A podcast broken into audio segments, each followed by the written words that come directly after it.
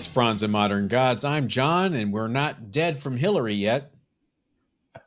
Yeah, I'm I'm worried about you guys out there going to get waterlogged. Hi, Richard.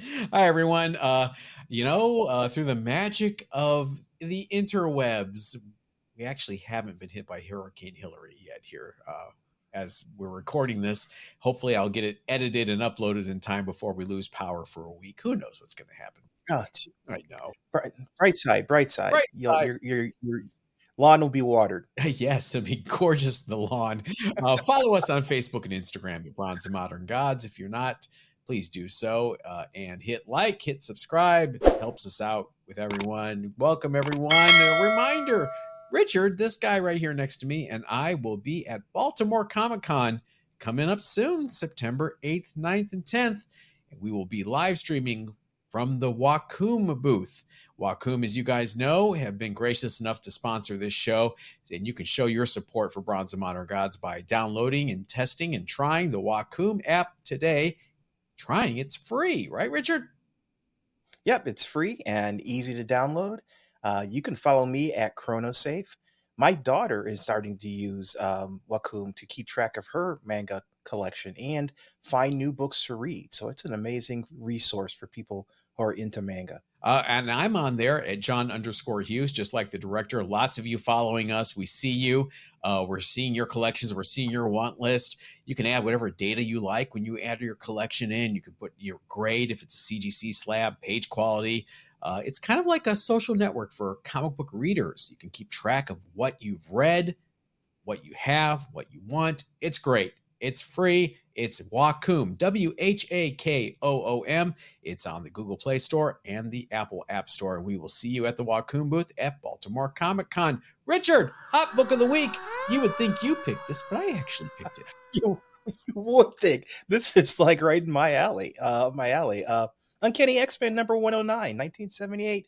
This is an awesome book. Chris Claremont as writer, uh, John Byrne as as uh, artist. Beautiful, beautiful artwork.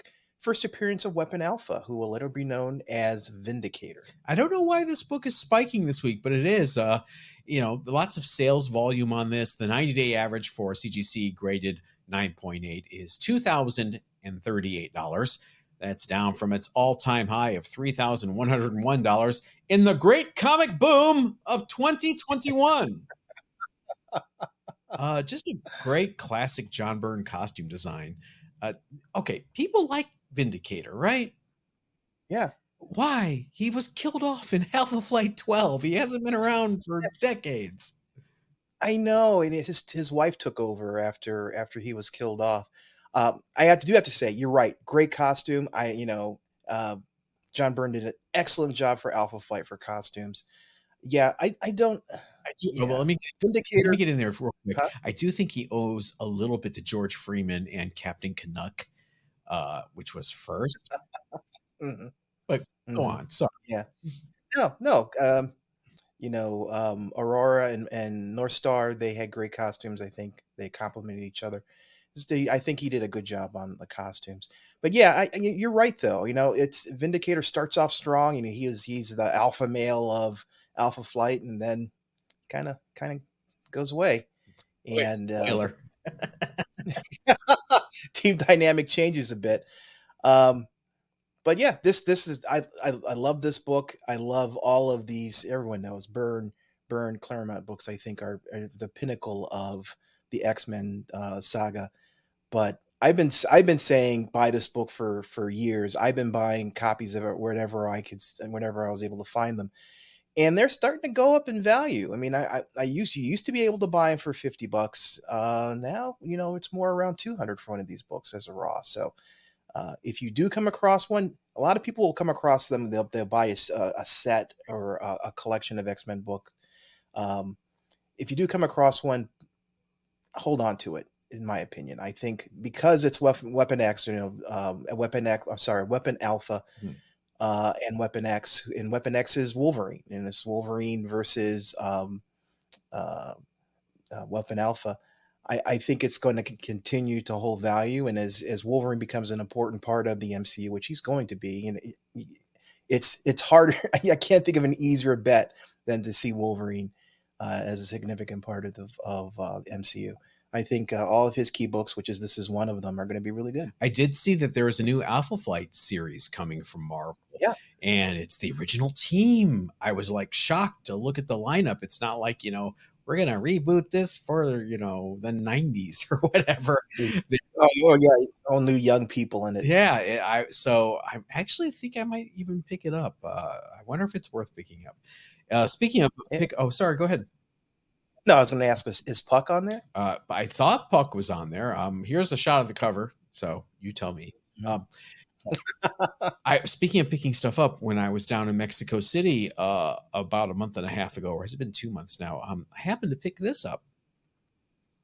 Oh, you lucky dog. Yeah, perfect timing. It is the uh, Mexican reprint of X Men 109. I would say it's probably a 9092 after a press.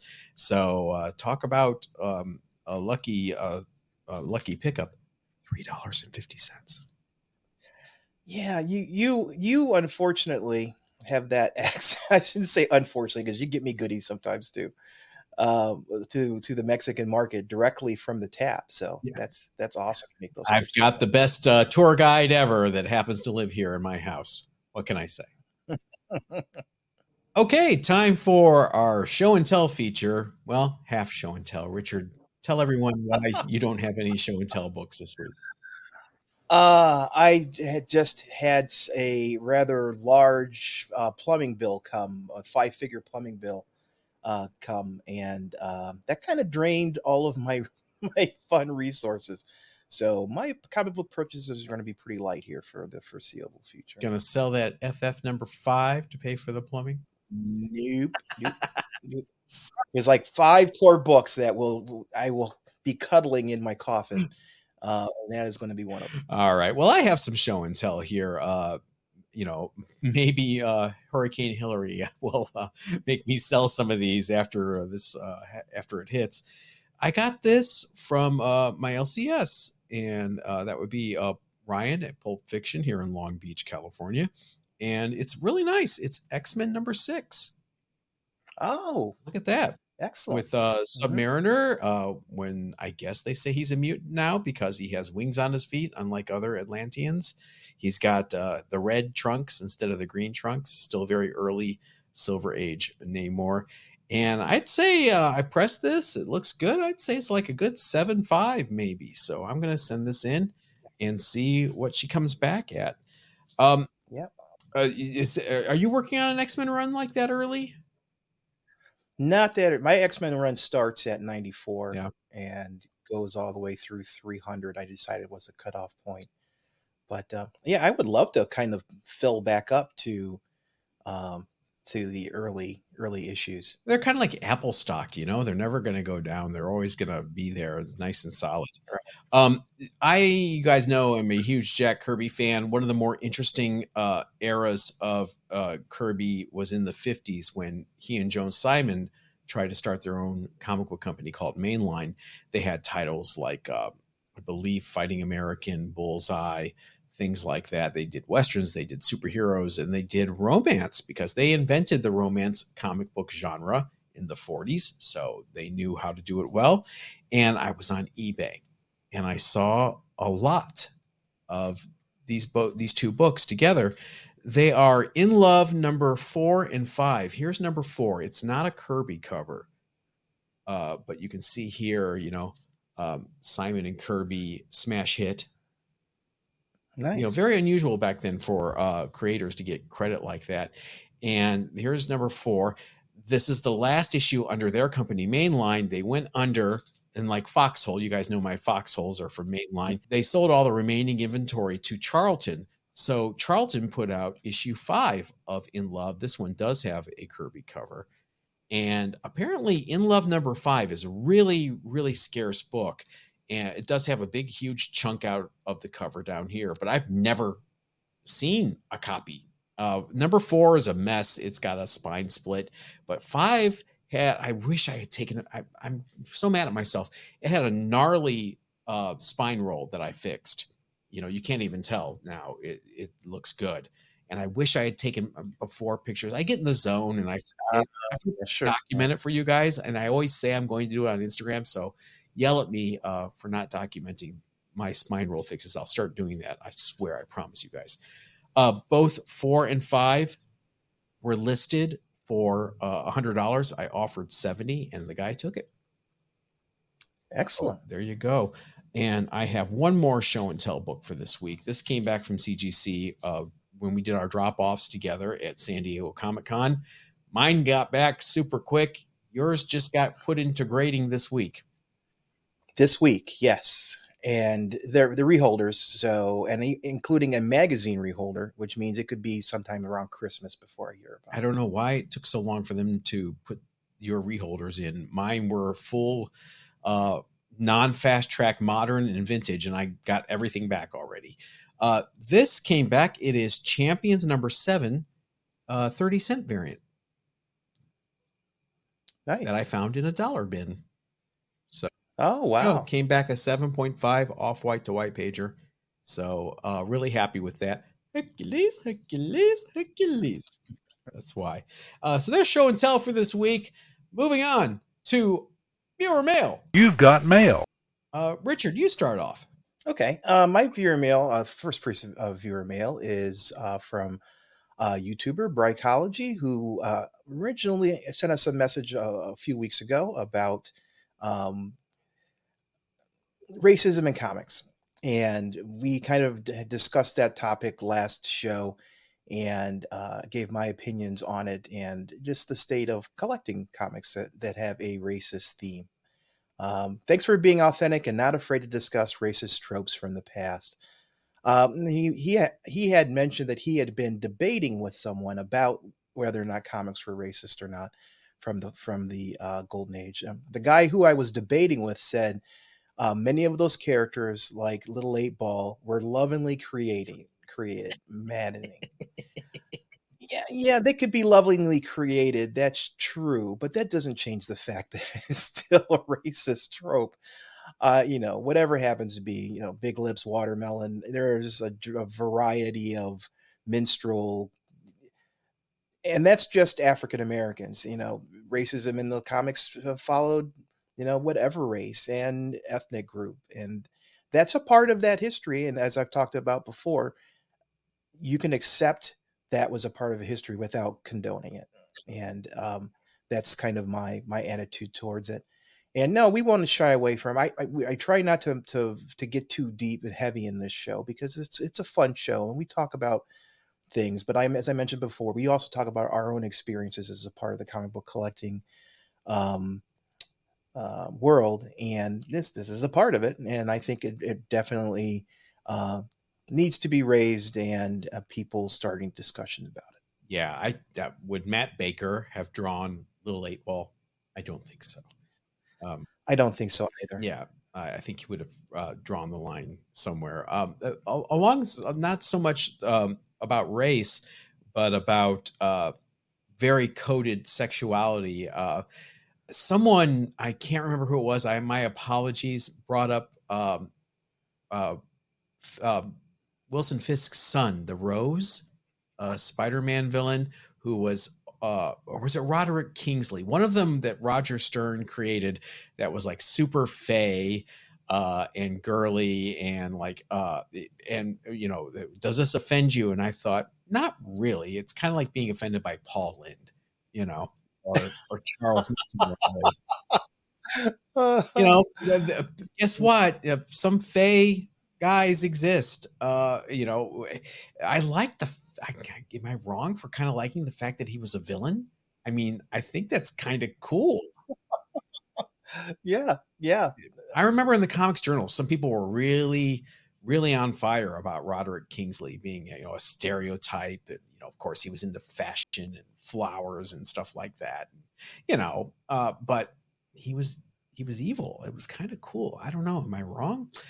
I don't know. Being you know redefining what is the boundaries of evil. Yeah. that's great. Somebody needs to revive him. If he's not around, I, that would be cool for someone to do a, a take on him now. Uh, my first piece of your mail comes from our email at bronzeandmoderngods at gmail.com from Warren Duplessis. Uh, Warren, if I slaughter your name, I apologize. Greetings, John and Richard.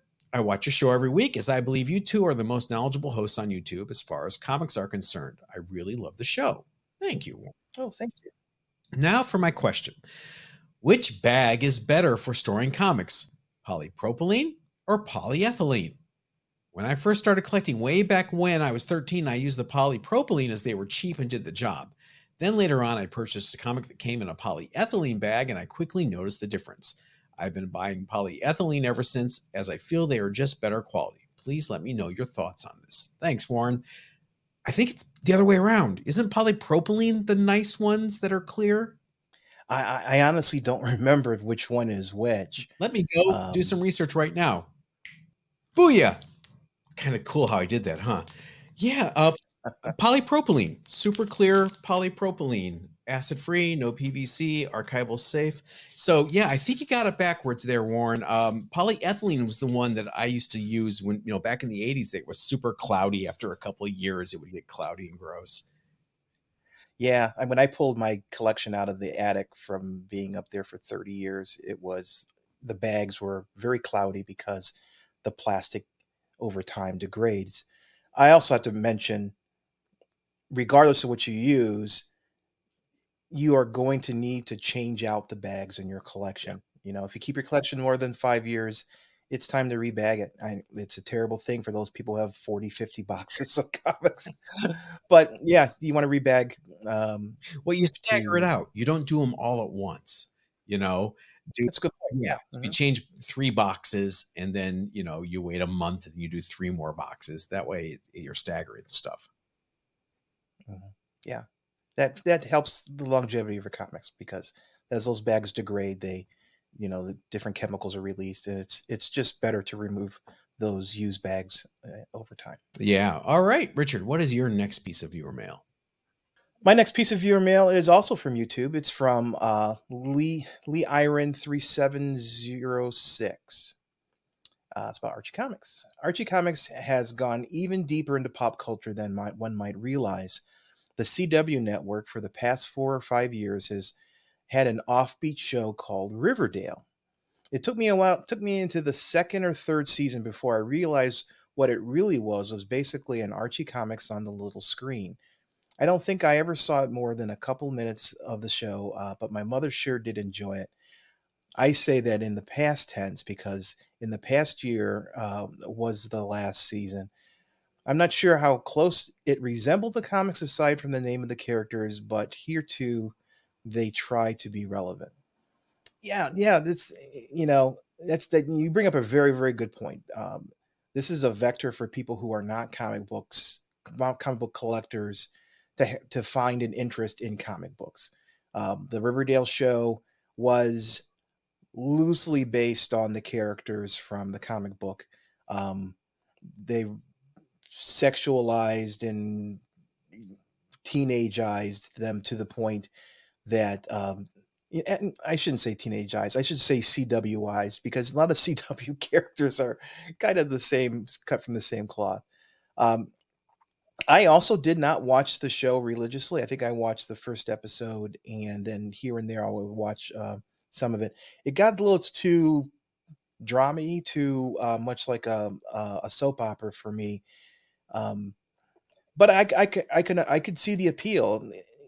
If you like the show, you know there may be some comic books, some of the Archie comics, like Archie Afterlife, which is a more darker uh, feel to to the storytelling that you might find appealing. So, I from that aspect, I love the show because you know anytime you have visibility in the mainstream um, to comics, it promotes comics in general and you get new people who uh, come into the hobby, and that's always a good thing. Lee, I don't think it was a secret that Riverdale was based on Archie comics. They were pretty vocal about it, and uh, they actually had a couple of. Uh, they had some influence on on the actual Archie comics. Uh, you had Life with Archie, where he, you know, it was an alternate reality where he gets married, and it was a much more dramatic approach. And uh, I was always I always heard it described as David Lynch goes to Riverdale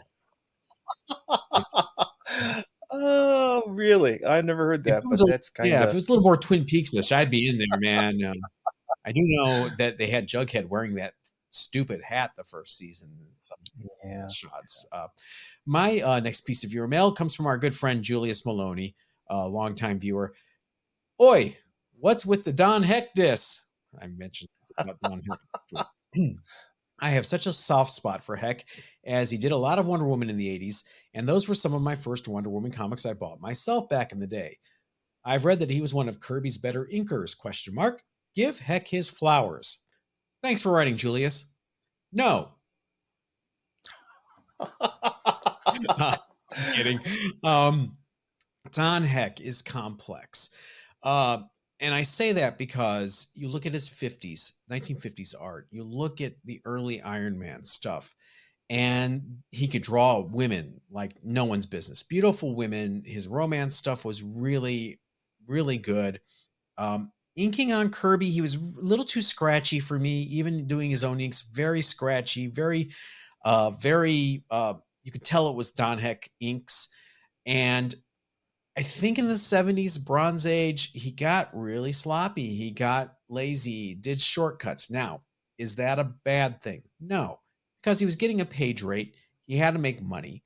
It was the it was in those days where you know he wasn't able to sell his original art and become a name, so he he had to hack stuff out in order to put food on the table. So, do I expect? Do I hold a, an artist like Don Heck to a gold standard like I would hold an artist today, he gets some leeway. There's a grading curve here. Does he appeal to me? No. Um, not a fan. Uh, he's So if you came across some original art for, of his for, let's say, no, maybe if it was like a love romances pages or page or something like that. Uh, you know, his, his his Avengers art was just it was brutal. Um, when he gets on the Flash, uh, you know, in the late seventies for uh, DC, it was it was not my not my jam. Mhm. Fortunately, but I I feel art from the '70s kind of suffered from that. Um, this is a this is a day job kind of attitude where people were cranking out Yeah. panels because, yeah. even So I, even the God King Kirby was guilty of that. yeah, yeah, it's a different market then. Um, I I don't really have a strong opinion about him. I did not read his stuff in in the uh, the seventies. I I like his his work in the you know early work, but uh, I don't have a don't have a leg in this race. I think what got me was the bait and switch, and it wasn't just Don Heck. It was all it was all over the Bronze Age. You would see this awesome Gil Kane cover on Champions, and you'd open it up and Don Heck. Yeah. but that's just comics in general. I mean, even in the 40s, you know, you'd have this wonderful Matt Baker cover and you open it up the book and oh. So yeah, that's just comics in You general. the- the Captain America Alex Schomburg cover, and you open up Al Davis, and womp. they and that still that still happens today. You know, how many books now are sold strictly for the cover, and you know, people don't really care about the interior art or the story at all. That's true. I will say Don Heck, one of the founding fathers, right there with Kirby, Ditko, uh, Lee, and Lieber. Uh, he's right there. So there you go, uh, Julius. We can agree to disagree. Richard, your next piece of viewer mail. My next piece is from uh, YouTuber Timothy Markin four four eight one.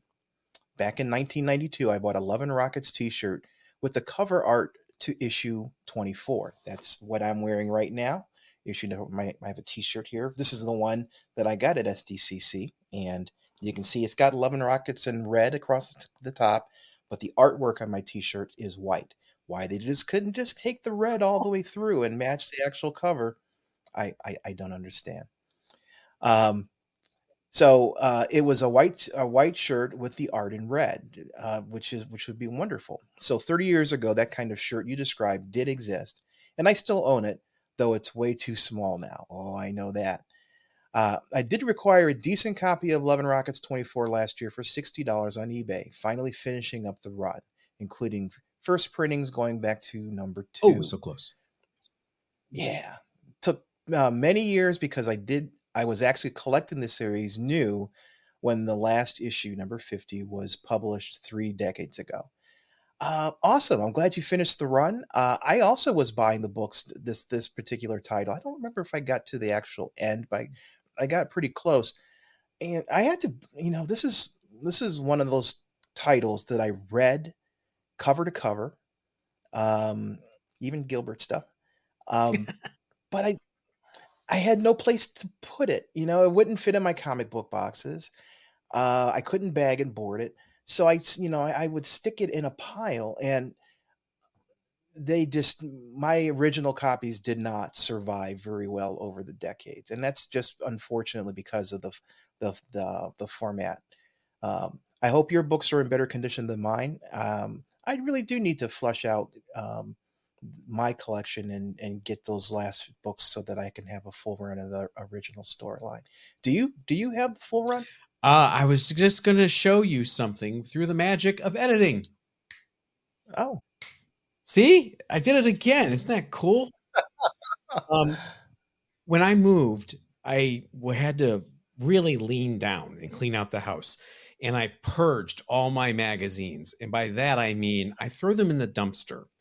Uh, oh. I kept certain things, but I look back at what I threw away and I'm so angry at myself. Like an almost full run of Jack Kirby Collector magazine, um, comic book artist. Uh, just you know, I thought, oh, no one's ever going to want comic book marketplace. It's not going to be a collectible. Now they are. Uh, that's how things become collectibles, John. You should know this after years on Earth. These are my love and rockets. This is one of uh, two. IKEA sold these cardboard magazine holders. Uh-huh. So I uh-huh. have two of these, and you'll see they're in here and they're all bent up. They're all a mess uh, because I read them. I, have got them all yeah. in here, and I, I mean, I think this is twenty through fifty right here. Yeah, here's here's issue fifty. Here's the end. Um, and they're just in this horrible cardboard thing that does not it's not conducive to keeping them minty fresh.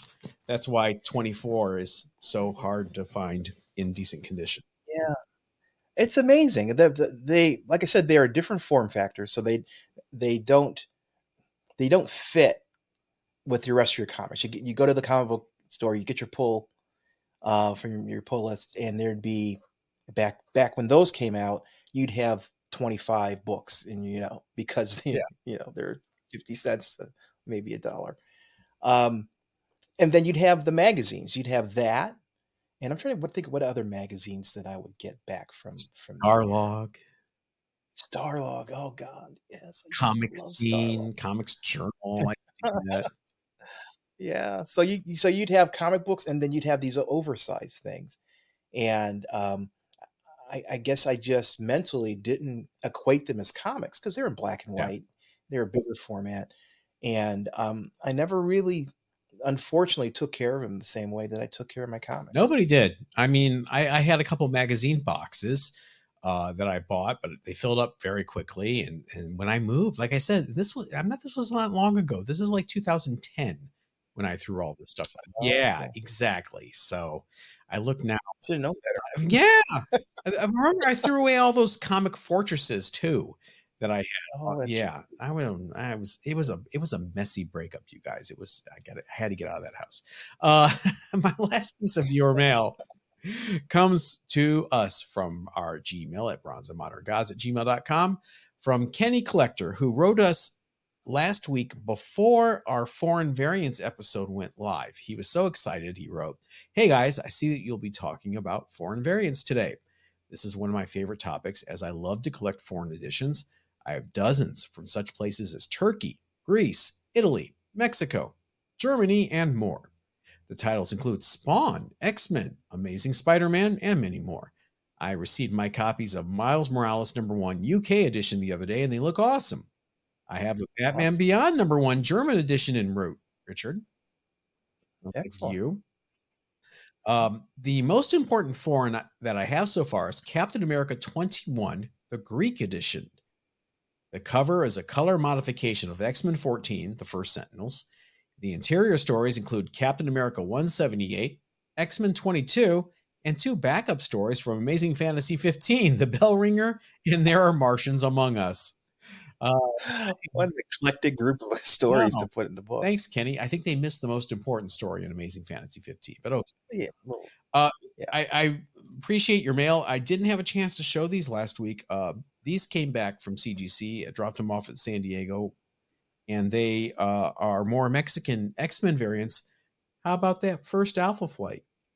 oh, beautiful. And- wow, 9 0 too. Point oh, uh, off white pages, looking good. And if part one isn't enough for you, how about part two? Uh, X Men 121 Mexican edition, 8.5. Off Vindicator on. There he is, getting it right in the gut from uh, Cyclops. Ooh, right in the solar plexus with the optic. It- it's funny. You have Alpha Flight there in Canada. Who's missing from this cover? There's no Wolverine. There is not. No. Um, and is he on the cover of? Yeah, he's on the cover of 120. Which, by the way, did you know this is George Perez cover? It is? Yeah, I, I did not. I just realized that when when it came back. Um, sorry, this is a Bob Budiansky cover, rather. Um, there there is a George Perez X Men cover that I can't remember which one it is. That I was like, oh, George Perez drew that. Yeah, it's interesting. Bob Budiansky and Terry Austin drew this cover. So, you know, um, Shooter and Byrne were just mortal enemies. It seems like they. He can't draw the covers yet. He's not ready. Byrne's like, let me draw the Oh. covers. Man, I wish I had known that. I would have asked Jim about that when we had our interview. Oh, he wasn't ready. I'm sure you would have gotten that. Uh, you know, it's a long time ago. He was a young man. It was what 1978. It was. Mhm. It was. He was. You know, we're all old farts now. Hey, segue. Old fart rule.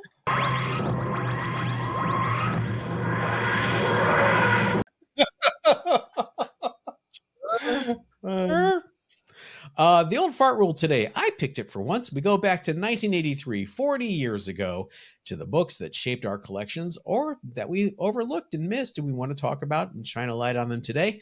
That is the case today with, believe it or not, GI Combat number 250. Richard, were you like me, zero interest in war books? yeah, well, I had interest, but I it waned by by this point. Um, I I wasn't buying new war books. Let's say. I don't think anybody in our shop that I, I ran uh, at the time were well. I wasn't running the shop in '83, so this was a little early. Um, GI Combat 250 was the anniversary issue of this long-running war title, which was still going strong in 1983. It began way back in 1952 from Quality Comics, and when they went under, DC acquired their catalog and kept publishing books like this, and I believe Young Romance was a quality title. Black Hawk was quality. Plastic Man, they didn't continue publishing Plastic Man, but they bought the rights. Doll Man, let's not forget Doll Man. How can we forget Dollman? At this point, GI Combat had gone from being one of the last standing dollar comics, DC's experiment with a giant 68 page dollar format, to being basically just a 52 page double sized comic that still had a dollar price point. Um, GI Combat, man, they had a formula that seemed to work. They were going to work that formula into the ground. You had a Joe Kubert cover, you had a story with the haunted tank, maybe one or two, and then just little two to five page war tales in between. And boy, year after year after year, grinding them out. It it worked. And they knew their audience and their and and their audience. They trained their audience over the decades. I have to say, it's you you knew what you were getting when you bought a GI Combat book. It worked for decades. GI Combat ran until issue 288 in 1987. That's a pretty astonishing run for a war title. I mean, I think uh, Sergeant Fury at Marvel gave up the ghost in 1980. So for that to run another seven years, uh, near the end they tried to tweak it a bit. They they saw the success that Marvel was having with GI Joe, which you know not really a war title, but they introduced a new feature called the Mercenaries. They were you know multicultural, multinational group of mercenaries that just kind of reminded you a little bit maybe of GI Joe, just a slight little bit. Uh, for GI Combat 250, uh, CGC 9.8 sold for a whopping $50 hairs in February of 2021. The comic boom of 2021, $50. Um, I actually started collecting dollar comics. I had a, a weird goal about seven, eight years ago. I'm going to buy all the DC dollar comics. And boy, are they tough and great. GI Combat in particular. Uh, these are tough books to get above a 9.0 because like Love and Rockets. People read them. You know?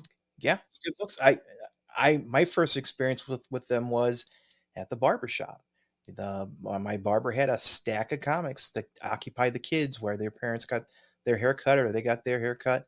And i was reading these things. Some have covers some didn't.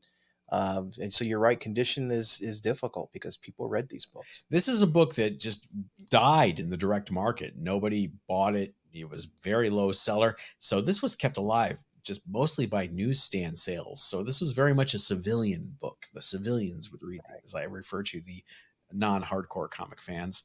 They would just uh, do drive-by readings of GI Combat. Mm-hmm. Oh yeah, and I have to mention I was reading them in the in the uh, barbershop when I was eight, eight or ten years old. So war stories, yeah, we, we let our kids read them, read them back then because that's that's the way we rolled back in the 80s and the 70s. Not only war stories, but war stories with a ghost of a Confederate general running a tank. yeah. Yep. Yep. Oh, the haunted tank. I, GI Combat 87 is still one of the books I want, the first haunted tank. Oh man, good luck with that. Maybe in Baltimore you can uh, someone can hook you up. Yeah, I'm going to keep a lookout. All right, time for our underrated books of the week. Richard, you picked this just for me, didn't you? I realize we have never talked about this book, mm. uh, other than in, you know in mentioning it in passing. It's Zot number one from Eclipse back in 1984. Uh, so this book is the first appearance of Zot, written and drawn by Scott McCloud. Ran for 36 issues total. The first 10 were in color, the rest of them were in black and white because they found out that the book wasn't making money in color, but they were able to, to make a profit uh, printing it in black and white this book always it's it's it's such a it's such a happy happy it's just that it was made to be kind of the counterculture to the dark and, and broody stories that were going on in DC and Marvel. So it's a happy, upbeat kind of storyline. It's more lot more along the lines of Shazam and the Marvel family than it is Batman or the X Men. Um, and I always pictured this book more of like a comic book strip. You know, it reads it, it doesn't have very deep stories, uh, at least in my opinion. And uh, so the, the the book can be divided into different panels, and I think would have made a great comic book um, strip for a newspaper. But it's an interest, interesting storyline. Um, if you're interested in reading it, there in 2000, uh, Scott McCloud actually made a web comic for this, and it's available. Uh, we'll post the URL uh, to the web comic. Um, you can get a kind of feel for the characters from uh, the story. Census, there are only 40 books on the census. Uh, 15 of them are, are 9.8s. GPA is, as of July of this year, the last sale for 9.8 was $134. So not overly expensive. But I think think people who bought books back in this era, you know, have some nostalgia for this story and the storyline. And uh, I, I really think it's undervalued at, at 134 for the 9.8. I love this book. I, I, I understand why it hasn't been reprinted very much. Uh, Eclipse lost a lot of the negatives in a flood, uh, giant mm-hmm. flood that destroyed a lot of uh, inventory. Uh, but I wish it would come back. I wish it would come as a digital comic or you know uh, be accessible in some way outside of gray market uh, downloads because uh, it was really well done. It was surprisingly adult near the end. It's not had like two eras. It had that lighthearted superhero science fictiony uh, part, you know, the first 15 or 20 or so issues. And then Zot gets trapped on Earth and it really stops being about Zot and being more about his friend Jenny and her troubles mm-hmm. in high school and her friends having issues. It was almost like an after school special in a lot of respects. Very much like Love and Rockets, like a teenage Love and Rockets. Uh, I think maybe Scott McCloud was looking over here and said, "Oh, that's actually the book I want to do. This was fun." you know, Jenny's brother Butch turning into a monkey and things like that. That kind of went away all of a sudden. It never happened again. And Uh, and then, you know, it ran 36 issues and then it just kind of ended. Uh, I think he wanted to go off and do other things. I think it was a holding on sales wise, but he ended up writing uh, Understanding Comics, which is a groundbreaking uh, book that's taught in schools. And, and, you know, he's probably made so much money off that that, you know, Zot is a fun little training ground for that. Yeah.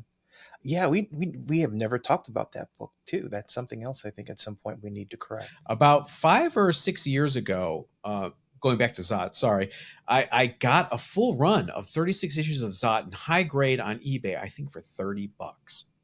Yes. Wow. So they're out there. Wow. Uh, you know, it's dollar bin stuff a lot.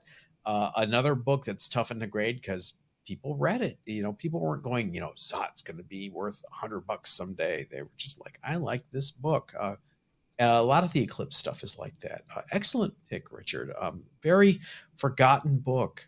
Uh, sadly, I, I wish people knew more about it. I wish more people knew about Zot.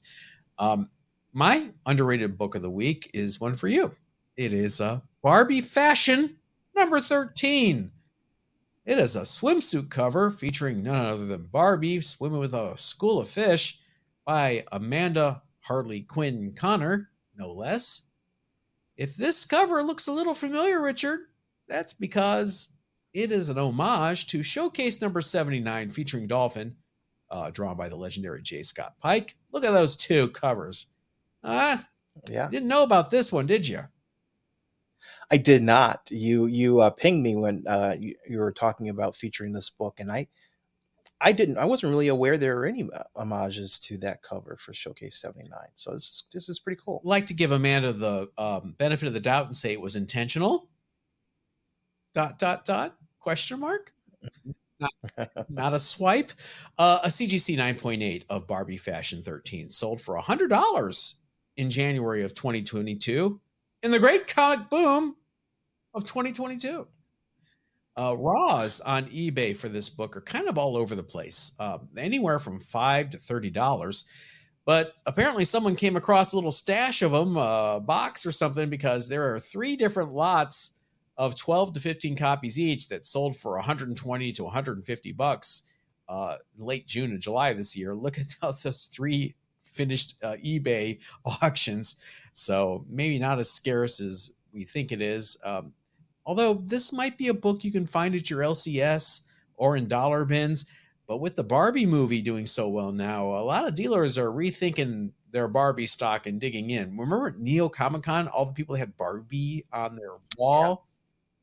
Yeah, definitely because of the success of the movie. right? Guarantee you, all those dealers they had those Barbies on their on their back wall. Those Barbies were sitting in the three dollar bin two months prior. Oh, don't get me started. I I remember NeoCon. Somebody had um, this is years a year number of years ago. Star Wars number one, high grade Star Wars number one, um, ten bucks, and I was I I I passed it by. Um, yeah, books come and go in terms of popularity. we learned don't pass by Star Wars books when they're ten bucks. Don't throw away your magazines and don't throw away your fortresses. Just these are the, Right. the lessons Yes. for today, I suppose. Well, that is going to do it for another week. Thanks everyone for checking us out. We will see you in Baltimore in a couple of weeks, and we will catch you next time. Thanks, Richard. Thanks, John. Everybody, stay safe.